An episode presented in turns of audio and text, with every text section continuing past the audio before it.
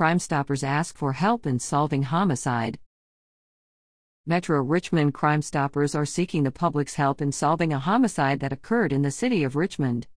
On September 21, 2021, at approximately 8 a.m., the Richmond Police Department responded to the 800 block of Lodge Street for a person down. Once on scene, officers located 63 year old Kenneth Dunn laying in the parking lot suffering from multiple stab wounds. Dunn was pronounced deceased at the scene.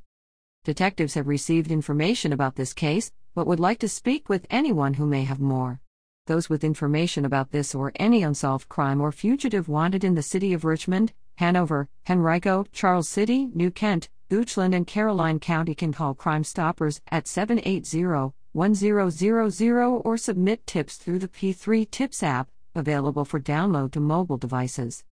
Both methods are anonymous, and tip submitters could receive a cash reward up to $1,000.